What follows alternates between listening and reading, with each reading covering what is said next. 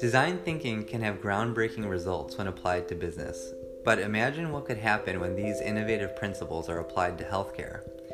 In this episode of Deep Space Design, we interview an ICU doctor at the Children's Hospital of Philadelphia who's been thinking a lot about the user experience for one key stakeholder in the pediatric ICU the parent. Parents they want to know everything about their child. They want to feel like they have a role. They want to be at the bedside. They want to be part of the care plan. But the truth is and just the reality is is that the ICU is not set up for that. It's an extremely unpredictable pace. Doctors and nurses have other competing priorities that might not be attending to the parents needs all the time. So there's just this inherent conflict. So that sort of informed what your solution was going to be because you're like this is the part that seems to be most stressful to the parents. This seems to be the thing that really makes it hard about the ICU. And there's many things that are there, but this is kind of one that's emotionally taxing and difficult um, about being a parent in the ICU. I thought I knew what was stressful about being a parent in the ICU because I'm a doctor, and so I had my opinions, you know, talking to parents and watching parents and what I learned was that it's really about trust and changing roles and how do you build trust in a really difficult situation. Charisse and I, since we had clinical time in the ICU, started off by interviewing and observing parents in the ICU. Her mostly with interviews, and me mostly observing and casual interactions as I took care of their children. What did you find was surprising about the process? While I think most parents want to be there 24 7, parents also have their people. They have lives outside the ICU. Many of them have jobs that they haven't been to in two weeks or a month. Many of them have other kids that they haven't spent any time with.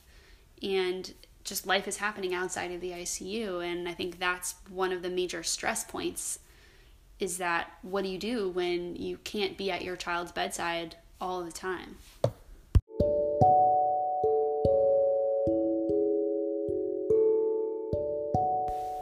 So, what is the solution to parent stress in the ICU?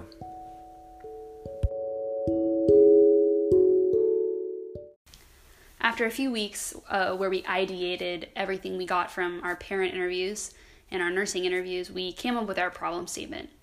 With that problem statement, we created a user journey using a digital storyboard. And then we came up with a web app, which we prototyped and then tested we were inspired by these daycare apps that are out there where you can track your child's activity, get updates about the day, and message your child's caregiver. So, we wanted to create a similar experience for parents who could not be at the bedside 24 7 because of work or other responsibilities, where they could still be involved, be in control, be up to date at every step of the way for their child's health care. I think we were hoping that this app, we called it eTrack, would help build trust, allow parents to feel involved, and be able to at least a little bit integrate the ICU stay with their lives outside the ICU.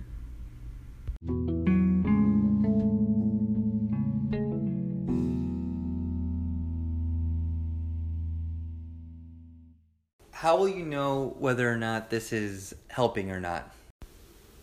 It's a great question this is whole, the whole part of the test of your prototype. So basically, what we did is we created these cheap little wireframes.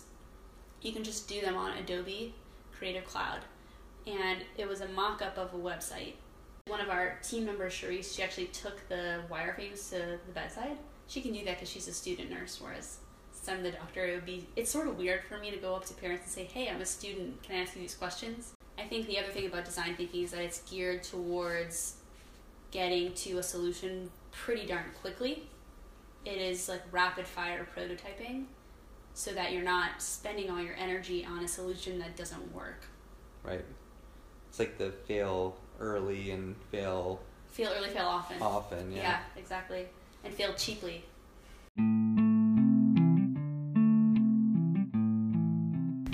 Well, thank you so much for coming on to the show and telling us about your project. That was great. Thanks so much for having me uh, we'll see how it goes from here, I guess.